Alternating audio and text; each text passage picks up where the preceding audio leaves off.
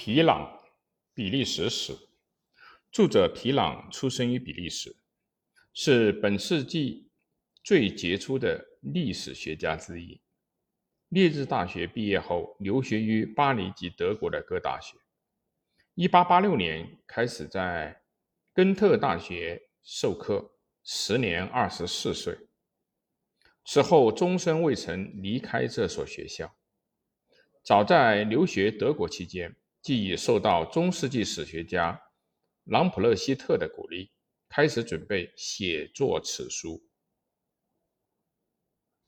从法文原稿译成德文的第一卷，出版于1899年，一年出版法文版，至1932年共出版了七卷。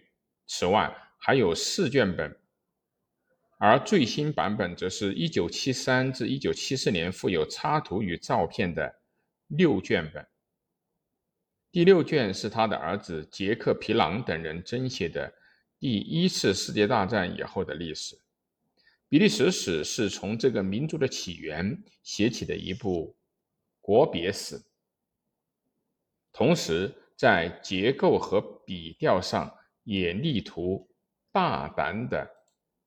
正确的描绘出欧洲的社会形态。从史料来看，虽然稍显陈旧，但是有关中世和近代的叙述，对研究者来说具有十分难得的重要性。除本书以外，皮朗还有研究古代向中世纪之转变的名著《穆罕默德与查理一世》。